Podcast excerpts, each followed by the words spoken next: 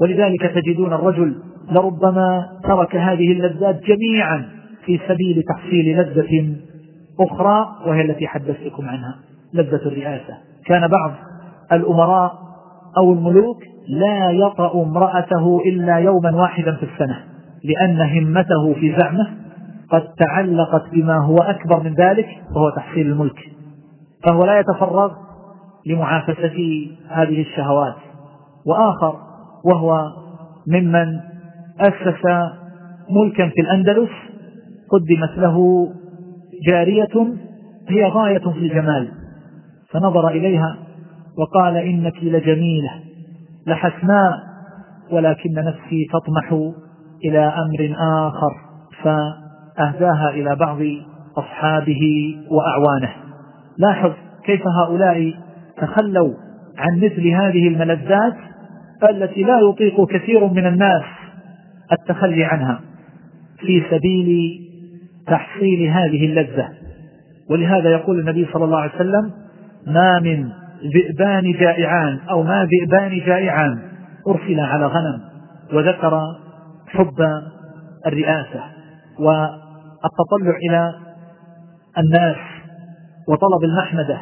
وبعض العلماء ذكر سر ذلك لأنه كما عبر بعض السلف آخر ما يخرج من رؤوس الصالحين حب الرئاسة. وكما قال بعضهم تجد الرجل يطيل الصلاة بالليل ويكثر الصوم بالنهار ويتعفف عن أموال الناس وعن ظلمهم فإذا نوزع الرئاسة وقف وتصدى لمن نازعه إياها. فهذه الأمور التي جبلنا عليها أيها الإخوان تؤثر هذا الأثر وهو صعوبة الإخلاص فيكون شديدا عسيرا على النفس. سابعا ثمرات الإخلاص وآثاره السلوكية. هذه الآثار على قسمين. آثار تحصل للعبد عن قريب فتعجل له في دنياه. وآثار تؤجل فيجد ذلك في آخرته. أما الآثار المعجلة فهي كثيرة جدا. من أجلها وأعظمها وهو أولها. أن الإخلاص إكسير الأعمال. الذي إذا وضع على أي عمل ولو كان من المباحات والعادات حوله إلى عبادة وقربة. فإذا قام العبد بشيء من الأمور المباحة كالنوم أو الأكل والشرب أو المشي أو غير ذلك يريد به التقرب إلى الله عز وجل. كأن يقوي بدنه ليجاهد في سبيل الله وكأن ينام في النهار من أجل أن يقوم الليل وكأن يأكل ليتقوى على الطاعة فكل ذلك يكون عبادة في حقه. ولهذا كان السلف كما قال زبيد اليامي رحمه الله إني لأحب أن تكون لي نية في كل شيء حتى في الطعام والشراب. الثاني من آثاره العاجلة أن العمل به يكثر ويتعاظم ولو كان العمل بالجوارح قليلا. إذا وجد معه الإخلاص فإن العمل يعظم ويكون راجحا لأن الله عز وجل ينميه للعبد ويجازي عبده المخلص بتكثير فعله حتى إنه ليجد ذلك العمل يوم القيامة فوق ما يحتسب ويبارك في هذا العمل. تجد بعض الناس لهم أعمال محدودة ومشاريع لربما كانت صغيرة في عين أصحاب الهمم العالية. ثم إذا نظرت بعد حين تجد أن الله عز وجل أوقع ألوان البركات بسبب هذه الأعمال القليلة التي يعملها صاحبها بحركة بطيئة. عمل قليل لكن وجدت فيه النية فنفع الله عز وجل به وصار له من الآثار الحميدة ما لا يقادر قدره. ولهذا يقول ابن المبارك رحمه الله رب عمل صغير تكثره النية ورب عمل كثير تصغره النية. لربما قام الإنسان بمشروع صغير بنية صحيحة فينفع الله عز وجل به. ولربما قام آخر بمشروع كبير وصرف عليه أموالا طائلة ولكن الله عز وجل لم يبارك فيه ولم يكد أحد ينتفع بهذا العمل. ولهذا كان بعض السلف يوصي إخوانه بهذا الإخلاص. وتصحيح النيات يقول أحدهم لصاحبه أخلص النية في أعمالك يكفك القليل من العمل. والله عز وجل قد أخبرنا عن المجاهدين الصادقين قال ذلك بأنهم لا يصيبهم ظمأ ولا نصب ولا مخمصة في سبيل الله ولا يطؤون موطئا يغيظ الكفار ولا ينالون من عدو نيلا إلا كتب لهم به عمل صالح. فأعمال المجاهدين لا يكتب منها ما زاولوه عند مواجهة العدو وإنما يكتب لهم كل عمل عملوه بمجرد خروجهم من بيوتهم بل يكتب للمجاهد إعداده لطعامه وشرابه ويكتب له نومه ويكتب له مشيه ويكتب له كل شيء زاوله وعمله ولو لم يلق عدوا ولو لم يرفع سلاحا في وجه عدو. كل ذلك يكتب له عند الله عز وجل جوعهم يكتب لهم. وعطشهم يكتب لهم وجراحهم تكتب لهم ونفقاتهم في الطريق وفي غير الطريق تكتب لهم. كل ذلك يسجل في رصيد حسناتهم. وهكذا من خرج في طاعة لله عز وجل من خرج حاجا أو معتمرا فكل نفقة أنفقها. منذ أن خرج وكل خطوة خطاها تكتب له في ميزان أعماله. وهكذا من خرج في الدعوة إلى الله عز وجل ليقيم درسا. خرج ليعلم الناس العلم الشرعي الصحيح المبني على الكتاب والسنة بعيدا عن البدع والأهواء. خرج ليدعو إلى التوحيد واتباع الرسول صلى الله عليه وسلم إذا خرج إلى مسجده أو إلى مدرسة أو إلى أي مكان للدعوة إلى الله عز وجل. فإنه يؤجر على ذلك ويكتب له ممشاه تكتب له خطواته ونفقاته التي أنفقها. ويجلي ذلك ويبينه أيها الإخوان. وهو أمر إذا استشعره العبد هان عليه كثير من الأفعال وهان عليه كثير من النفقات التي ينفقها. يقول النبي صلى الله عليه وسلم كما في حديث أبي هريرة المخرج في الصحيح من احتبس فرسا في سبيل الله إيمانا بالله وتصديقا بوعده فإن شبعه وريه وروثه وبوله في ميزانه يوم القيامة. هذا الفرس إذا ارتوى وإذا شبع وإذا أخرج روثا وإذا بال بل حتى الخطوات التي يخطوها الفرس وهو يجول تكتب لصاحبه. وهو في بلده. لأنه قصد بهذا الفرس ليس المباهاة وليس العبث وإنما قصد به الجهاد في سبيل الله عز وجل. ولهذا قال داود الطائي رحمه الله رأيت الخير كله إنما يجمعه حسن القصد وكفاك به خيرا وإن لم تنصب. الخير كله يجمعه حسن القصد. ثالثا من ثمرات الإخلاص العاجلة أنه الطريق إلى معية الله عز وجل ونصره ورعايته. فالله عز وجل يقول عن أهل بيعة الرضوان لقد رضي الله عن المؤمنين إذ يبايعونك تحت الشجرة فعلم ما في قلوبهم فأنزل السكينة عليهم وأثابهم فتحا قريبا. قال فعلم ما في قلوبهم فأنزل السكينة عليهم. فرتب على علمه بما في القلوب وهو الإخلاص والصدق صدق العزيمة والإرادة وصحة القصد. علم ذلك فرتب على هذا العلم قال فأنزل السكينة عليهم. ومعلوم أن الحكم المرتب على وصف ومعلوم أن الحكم المرتب على وصف يزيد بزيادته وينقص بنقصانه.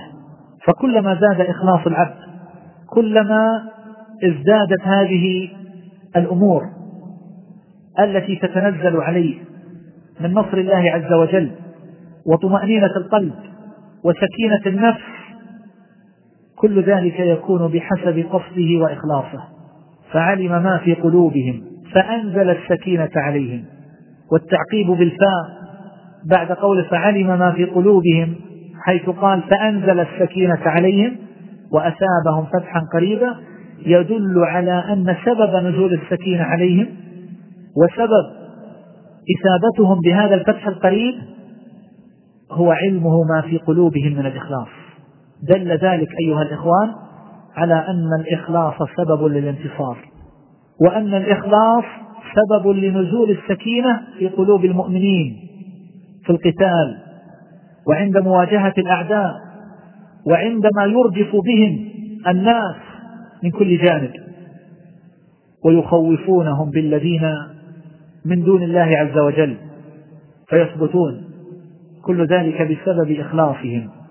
ولهذا ينبغي للمجاهدين أن يخبتوا لله عز وجل وأن يراقبوا مقاصدهم لأنهم قد يهزمون بسبب هذه المقاصد والإرادات السيئة. فإياك أن يشتد بأسك على العدو أو يشتد وعيدك وتهديدك من أجل معنى فاسد في نفسك.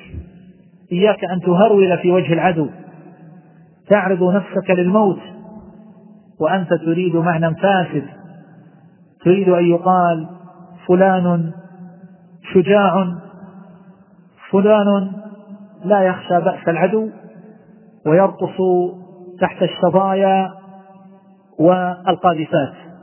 إياك أن يخطر في ذلك ذلك لأنه سبب لرفع الانتصار والخذلان في أرض المعركة. وأمر رابع من ثمرات الإخلاص المعجلة أن صاحبه يسدد وتنبع الحكمة في قلبه وتصدر على لسانه كما قال مكحول من علماء التابعين رحمه الله تعالى ما أخلص عبد قط أربعين يوما إلا ظهرت ينابيع الحكمة من قلبه على لسانه. وقد قال سفيان بن عيينة رحمه الله نحوا من هذا وزاد عليه وبصره عيوب الدنيا داءها ودواءها. فإذا صدق العبد مع الله عز وجل فإن الله يسدده ويوفقه ويرشده إلى كل خير. ولا تبقى الأمور ملتبسة أمامه. وإذا نزلت الفتن واختلط الحق بالباطل والتبس ذلك على كثير من الناس فإن أهل الصدق يهديهم ربهم بإيمانهم. ويوفقهم للصواب ويظهره على أيديهم وتنطق به ألسنتهم. وإذا كان العبد سيء القصد فإنه يخذل. أحوج ما يكون إلى النصرة. فإذا وقعت الفتن نسأل الله العافية. تخبط ظهرا لبطن وتمرغ فيها وانغمس في ألوان من الضلالات وصدر عنه أمور عجيبة مع سعة علمه وفرط ذكائه. إلا أن الذكاء وحده لا ينفع إن لم يكن معه ذكاء والعلم وحده لا ينقذ إن لم يكن معه إخلاص إن لم يكن القلب عامرا بتقوى الله عز وجل وإرادته دون إرادة الدنيا. ولذلك تجدون كثيرا من الناس أيها الإخوان إذا وقعت الفتن واشتبكت الأحوال وكثر الخلاف بين الناس فهذا يقول كذا وهذا ينفيه وهذا يرى أن هذا العمل الذي حصل أنه من جلائل الأعمال ومما يقرب إلى الله عز وجل وآخر يرى أن ذلك من أعظم الإفساد في الأرض. تجد أهل الإخلاص يتبينون الحق ولا يبقى ملتبسا عليهم. فالله عز وجل يسددهم ويهديهم ويرشدهم. نسأل الله عز وجل أن يسددنا وإياكم. خامسا أن صاحب الإخلاص يكفيه الله عز وجل. يكفيه من وجوه عدة. يكفيه كل مخوف. ومن هذه الكفايات التي تحصل للمخلصين أن الله عز وجل يكفي هذا العبد المخلص يكفيه شأن الناس يكفيه ما بينه وبين الخلق فلا يصله شيء يكرهه من جهتهم. وبالتالي لا يعيش تؤرقه الهموم لأن هؤلاء يقعون في عرضه ويظلمونه ويعتدون عليه الله عز وجل يكفيهم ذلك كما قال الله عز وجل أليس الله بكاف عبده ويخوفونك بالذين من دونه؟ أليس الله بكاف عبده؟ عبد مفرد. أضيف إلى معرفة وهو الضمير الهاء. أليس الله بكاف عبده؟ والمفرد إذا أضيف إلى معرفة أكسبه العموم. والمعنى أليس الله بكاف عباده؟ وهي قراءة أخرى في الآية. أليس الله بكاف عباده؟ ويخوفونك بالذين من دونه. الله يكفيهم شر الأشرار وكيد الفجار لإخلاصهم. والمعنى الثاني أليس الله بكاف عبده؟ أي نبيه صلى الله عليه وسلم. والمقصود أن الله عز وجل عبر بالعبودية هنا التي أضافها إلى نفسه. ما قال أليس الله بكاف خلقه؟ أليس الله بكاف محمدا؟ وإنما قال أليس الله بكاف عبده؟ ليدل ذلك على أن سر الكفاية هو تحقيق العبودية. وهل يمكن أن تتحقق العبودية من غير الإخلاص؟ لا يمكن ذلك لأنه سرها. ولهذا الله عز وجل يكفي العبد كما أخبر ويجعل له من ألوان الكفاية بقدر ما عنده من تحقيق العبودية لأن الحكم وهو الكفاية هنا المرتب على وصف وهو العبودية عبده يزيد بزيادته وينقص بنقصانه فكلما ازدادت عبودية العبد لله كلما ازدادت كفاية الله عز وجل له. فازدد عبودية يزدك الله عز وجل كفاية وكلاءة وحفظا. يقول عمر بن الخطاب رحمه الله تعالى ورضي عنه من خلصت نيته في الحق ولو على نفسه كفاه الله ما بينه وبين الناس. ومن تزين بما ليس فيه شانه الله يقول شمس الدين ابن القيم رحمه الله معلقا عليه في كتابه البديع إعلام الموقعين. يقول هذا شقيق كلام النبوة. يقول هذا أخ لكلام النبوة يشبه كلام النبوة. هذا شقيق كلام النبوة. وهو جدير بأن يخرج من مشكاة المحدث الملهم. عمر من المحدثين من الملهمين بالصواب يقول ابن القيم يقول هاتان الكلمتان من كنوز العلم ومن أحسن الإنفاق منهما نفع غيره وانتفع غاية الانتفاع. فأما الكلمة الأولى وهي قوله من خلصت نيته في الحق ولو على نفسه كفاه الله ما بينه وبين الناس. يقول ابن القيم فأما الكلمة الأولى فهي منبع الخير وأصله والثانية وهي قوله ومن تزين بما ليس فيه شانه الله. يقول والثانية أصل الشر وفصله فإن العبد إذا خلصت نيته لله تعالى وكان قصده وهمه وعمله لوجهه سبحانه كان الله معه. فإنه سبحانه مع الذين اتقوا والذين هم محسنون. ورأس التقوى والإحسان خلوص النية لله في إقامة الحق. والله سبحانه لا غالب له. فمن كان معه فمن ذا الذي يغضبه؟ أو يناله بسوء. فإن كان الله مع العبد فمن يخاف؟ وإن لم يكن معه فمن يرجو؟ وبمن يثق؟ ومن ينصره من بعده؟ فإذا قام العبد بالحق على غيره وعلى نفسه أولا وكان قيامه بالله ولله لم يقم له شيء ولو كادته السماوات والأرض والجبال لكفاه الله مؤنتها وجعل له فرجا ومخرجا. وإنما يؤتى العبد من تفريطه وتقصيره في هذه الأمور الثلاثة أو في اثنين منها أو في واحد فمن كان قيامه في باطل لم ينصر وإن نصر نصرا عارضا فلا عاقبة له قد ينصر مؤقتا فترة زمنية ثم لا تكون له العاقبة ينهزم بعد ذلك وينكسر. يقول وهو مذموم مخذول وإن قام في حق لكن لم يقم فيه لله وإنما قام لطلب المحمدة والشكور والجزاء من الخلق أو التوصل إلى غرض دنيوي. كان هو المقصود أولا والقيام في الحق وسيلة إليه فهذا لم تضمن له النصرة. فإن الله إنما ضمن النصرة. لمن جاهد في سبيله وقاتل لتكون كلمة الله هي العليا لا لمن كان قيامه لنفسه ولهواه فإنه ليس من المتقين ولا من المحسنين وإن نصر فبحسب ما معه من الحق فإن الله لا ينصر إلا الحق.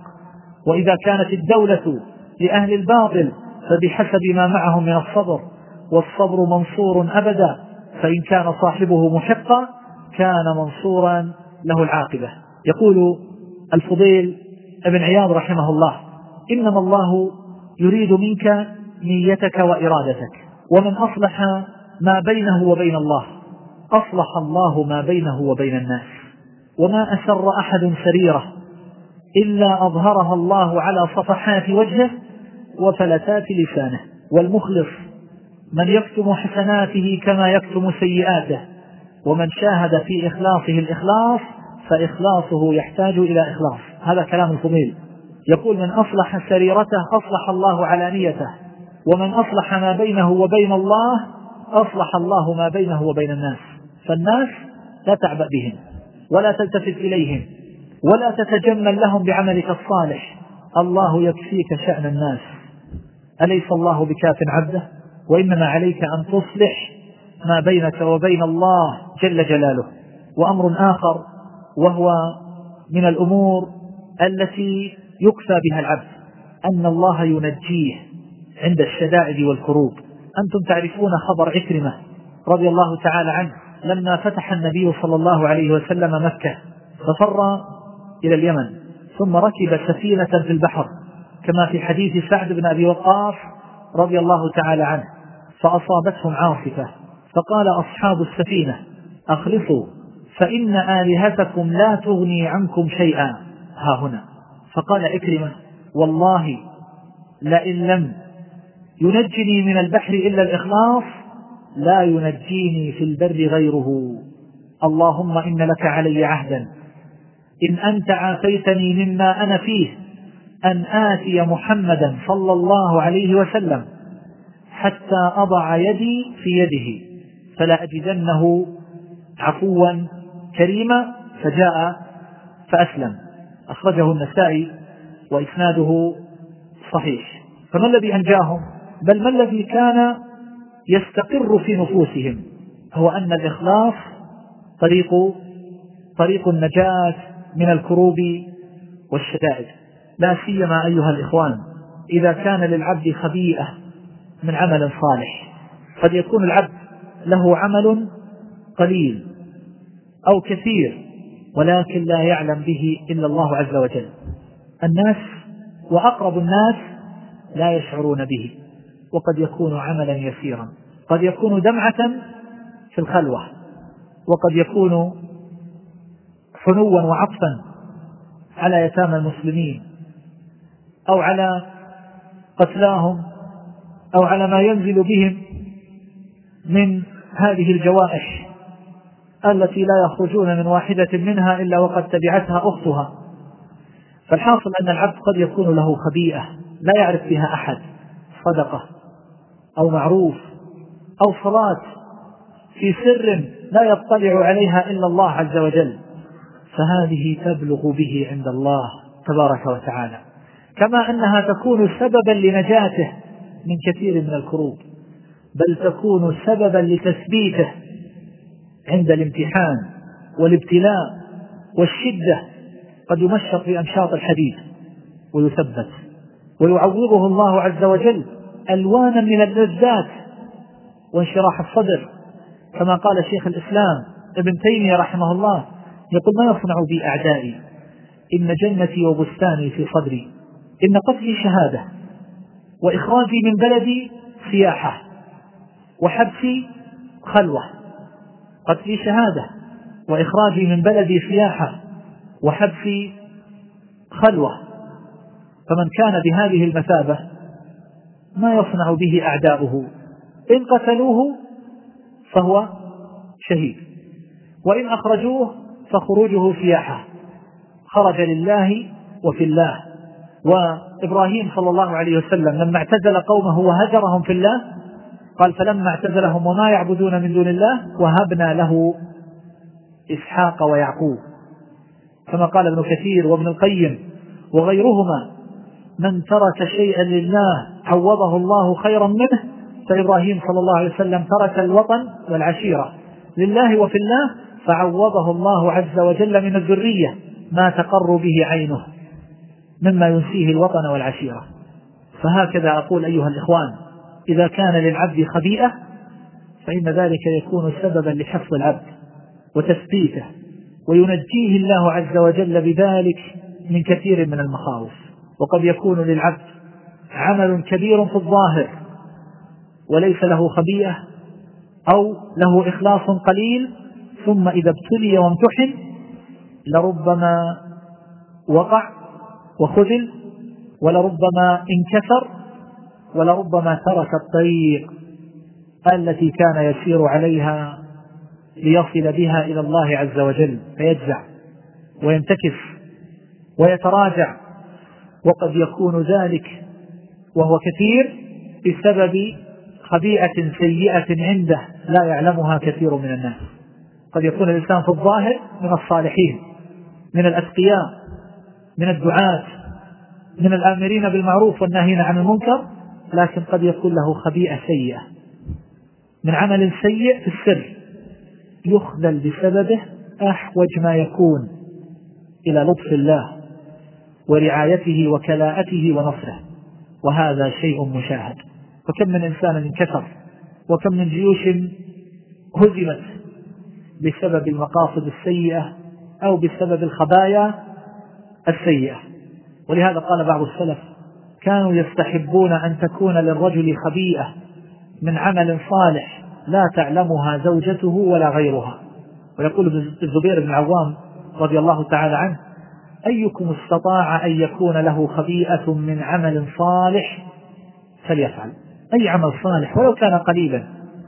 بعض الناس قد يكون له عمل قليل لا يرى مصحفا عليه غبار إلا مسحه مثلا.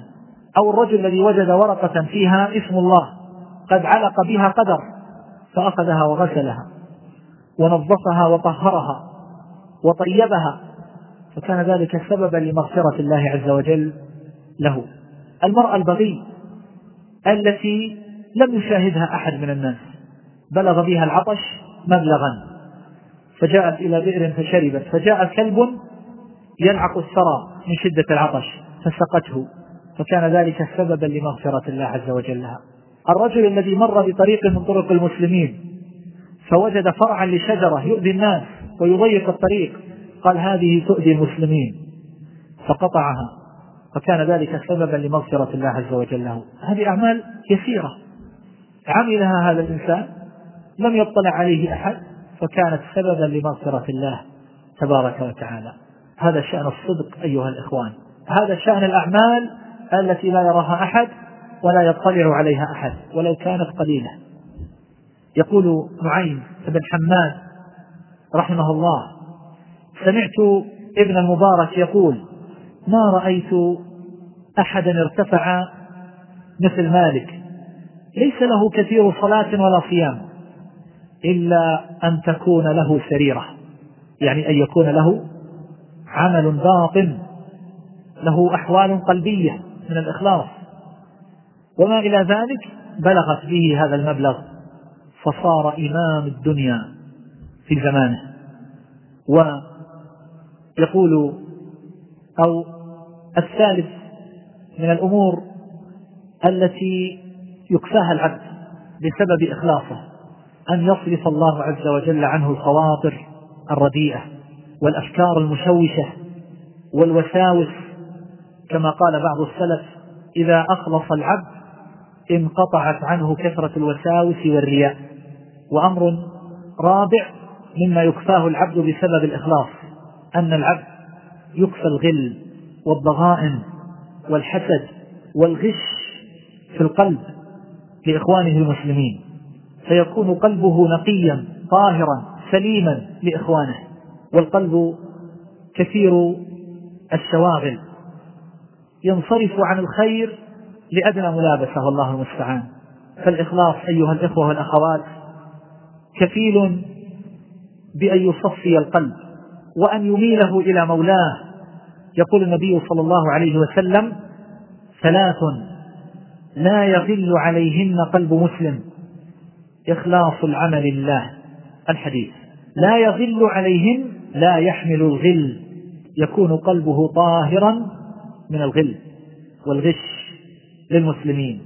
يقول شمس الدين ابن القيم رحمه الله تعليقا على هذا الحديث أي لا يحمل الغل ولا يبقى فيه مع هذه الثلاثة فإنها تنفي الغل والغش وهو فساد القلب وسخايمه فالمخلص لله إخلاصه يمنع غل قلبه ويخرجه ويزيله جملة لأنه قد انصرفت دواعي قلبه وإرادته إلى مرضاة ربه. فلم يبق فيه موضع للغل. والغش كما قال تعالى عن يوسف صلى الله عليه وسلم كذلك لنصرف عنه السوء والفحشاء إنه من عبادنا المخلصين. فلما أخلص لربه صرف عنه دواعي السوء والفحشاء. فانصرف عنه السوء والفحشاء. ولهذا لما علم إبليس أنه لا سبيل له على أهل الإخلاص استثناهم من شرطته التي اشترطها للغواية والإهلاك فقال فبعزتك لأغوينهم أجمعين إلا عبادك منهم المخلصين. وقال الله تعالى إن عبادي ليس لك عليهم سلطان إلا من اتبعك من الغاوين. يقول ابن القيم فالإخلاص هو سبيل الخلاص والإسلام هو مركب السلامة والإيمان خاتم الأمان. والأمر كما قال بعض السلف البر همة التقي ولو تعلقت جوارحه جميعا بحب الدنيا لردته يوما نيته إلى أصله. ولهذا نقول من ألوان الكفايات وهو الخامس أن العبد إذا تقلبت عليه نيته أو تعلقت جوارحه بالدنيا فإن كان العبد مواظبا على الإخلاص مراقبا لخاطراته وسكناته فإنه وإن جذبته الدنيا بعض الشيء فإنه يرجع بعد ذلك وتكون له إفاقة بما له من حسن القصد. فلا يغرق في الانغماس في الدنيا والغفلة والشرود عن طاعة الله عز وجل. قد يحصل له بعض الإعراض وقد يحصل له بعض الفتور والضعف. ولكن ذلك لا يلبث طويلا. يرجعه حسن قصده وإخلاصه. ولذلك تجد بعض الناس لربما حصل له بعض الغفلة والتراجع ثم بعد ذلك ما يلبث أن يرجع. ومنهم من إذا أعطاك ظهره فإنه لا يرجع ولا يعرج بعدها أبدا إلا أن يشاء الله تعالى. فعثرته نسأل الله العافية. عثرته ليس بعدها إفاقة وانتباها وإنما هي غفلة مستحكمة يطمس على قلبه لما له من سوء القصد أو فساد النية. والله المستعان. يقول الشيخ تقي الدين رحمه الله تعالى وكلما حقق العبد الإخلاص في قول لا إله إلا الله خرج من قلبه تأله ما يهواه وتصرف عنه المعاصي والذنوب. كما قال تعالى كذلك لنصرف عنه السوء والفحشاء. إنه من عبادنا المخلصين. فعلل صرف السوء والفحشاء عنه بأنه من عباد الله المخلصين. وهؤلاء هم الذين قال فيهم إن عبادي ليس لك عليهم سلطان. لما قال الشيطان فبعزتك لأغوينهم أجمعين إلا عبادك منهم المخلصين.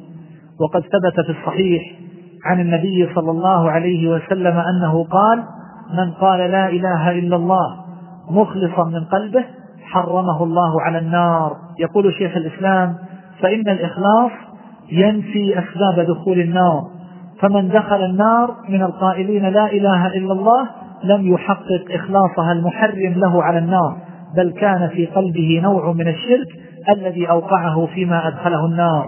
والشرك في هذه الأمة أخفى من دبيب النمل ولهذا كان العبد مأمورا في كل صلاة أن يقول إياك نعبد وإياك نستعين والشيطان يأمر بالشرك والنفس تطيعه في ذلك فلا تزال النفس تلتفت إلى غير الله إما خوفا منه وإما رجاء له فلا يزال العبد مفتقرا إلى تخليص توحيده من شوائب الشرك. ما معنى هذا الكلام؟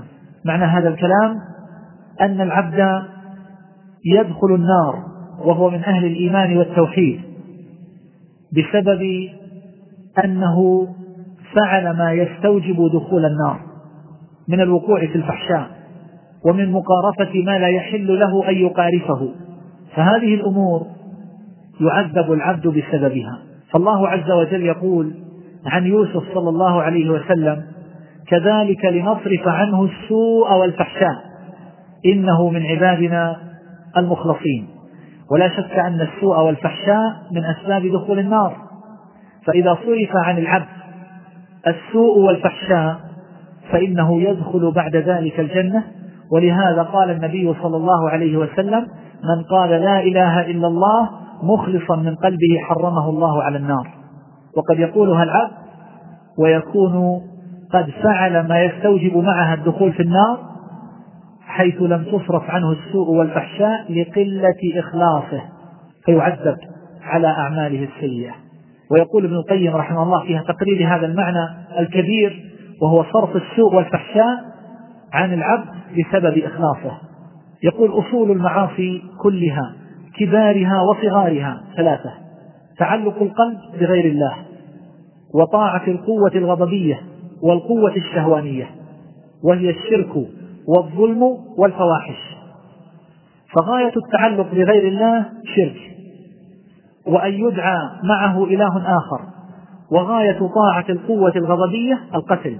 وغاية القوة الشهوانية الزنا. ولهذا جمع الله سبحانه بين الثلاثة في قوله والذين لا يدعون مع الله إلها آخر ولا يقتلون النفس التي حرم الله إلا بالحق ولا يزنون وهذه الثلاثة يدعو بعضها إلى بعض فالشرك يدعو إلى الظلم والفواحش كما أن الإخلاص والتوحيد يصرفهما عن صاحبه. قال تعالى كذلك لنصرف عنه السوء والفحشاء إنه كان من عبادنا المخلصين. فالسوء العشق والفحشاء الزنا. ثم يقول فهذه الثلاثة يجر بعضها إلى بعض ويأمر بعضها ببعض ولهذا كلما كان القلب أضعف توحيدا وأعظم شركا كان أكثر فاحشة وأعظم تعلقا بالصور وعشقا لها. ويقول في موضع آخر في زاد المعاد وعشق الصور إنما تبتلى به القلوب الفارغة من محبة الله تعالى المعرضة عنه المتعوضة بغيره فإنه إذا امتلأ القلب من محبة الله والشوق إلى لقائه دفع ذلك عنه مرض عشق الصور ولهذا قال تعالى في حق يوسف كذلك لنصرف عنه السوء والفحشاء إنه من عبادنا المخلصين. فدل على أن الإخلاص سبب لدفع العشق وما يترتب عليه من السوء والفحشاء التي هي ثمرته ونتيجته فصرف المسبب.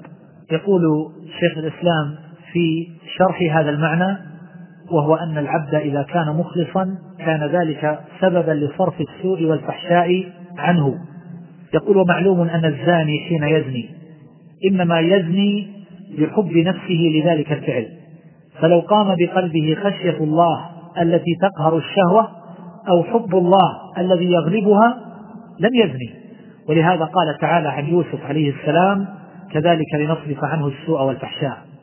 إنه من عبادنا المخلصين. فمن كان مخلصا لله حق الإخلاص لم يزني وإنما يزني لخلوه عن ذلك. ويقول في موضع آخر مبينا لهذا المعنى يقول وذلك أن القلب إذا ذاق حلاوة عبوديته لله ومحبته له لم يكن شيء أحب إليه من ذلك حتى يقدمه عليه. يعني لا يكون عنده شيء يستلذه يقدمه على محبة الله عز وجل. يقول وبذلك يصرف عن أهل الإخلاص السوء والفحشاء. كما قال تعالى كذلك لنصرف عنه الآية. فإن المخلص لله ذاق من حلاوة عبوديته لله ما يمنعه من عبوديته لغيره ومن حلاوة محبته لله ما يمنعه من محبة غيره إذ ليس عند القلب أحلى ولا ألذ ولا أطيب ولا ألين ولا أنعم من حلاوة الإيمان. المتضمن عبوديته لله ومحبته له وإخلاصه الدين له وذلك يقتضي انجذاب القلب إلى الله فيصير القلب منيبا إلى الله خائفا منه راغبا راهبا. كما قال تعالى من خشي الرحمن بالغيب وجاء بقلب منيب. ويقول في موضع آخر تعليقا على هذه الآية فالله يصرف عن عبده ما يسوءه من الميل إلى الصورة يعني التعلق بالصور الجميلة بوجوه الحسان من النساء وغيرهن. والتعلق بها ويصرف عنه الفحشاء بإخلاصه لله ولهذا يكون قبل أن يذوق حلاوة العبودية لله والإخلاص له تغلبه نفسه على اتباع هواها. فإذا ذاق طعم الإخلاص وقوي في قلبه انقهر له هواه بلا علاج إذا امتلأ القلب. من الإخلاص لم يتلذذ العبد إلا بالتقرب إلى الله عز وجل فلم يعد لهذه القاذورات من التعلق بالصور المحرمة محل في القلب ولم يعد القلب أو صاحبه يتلذذ بالفواحش والمعاصي ويتلذذ بأمور تسخط الله عز وجل عليه. لعلي أتوقف هنا وبقي أشياء وهو موضوع جليل القدر عظيم الشان. يحتاج إلى عناية ولم تدعني نفسي أن أترك لكم بعض كلام هؤلاء العلماء لأهميته ودقته وما فيه من المعاني النفيسة. وسيكون المجلس القادم بإذن الله عز وجل أيضا عن موضوع الإخلاص وبهذا يكون للإخلاص درسان. فأسأل الله عز وجل أن ينفعني وإياكم به.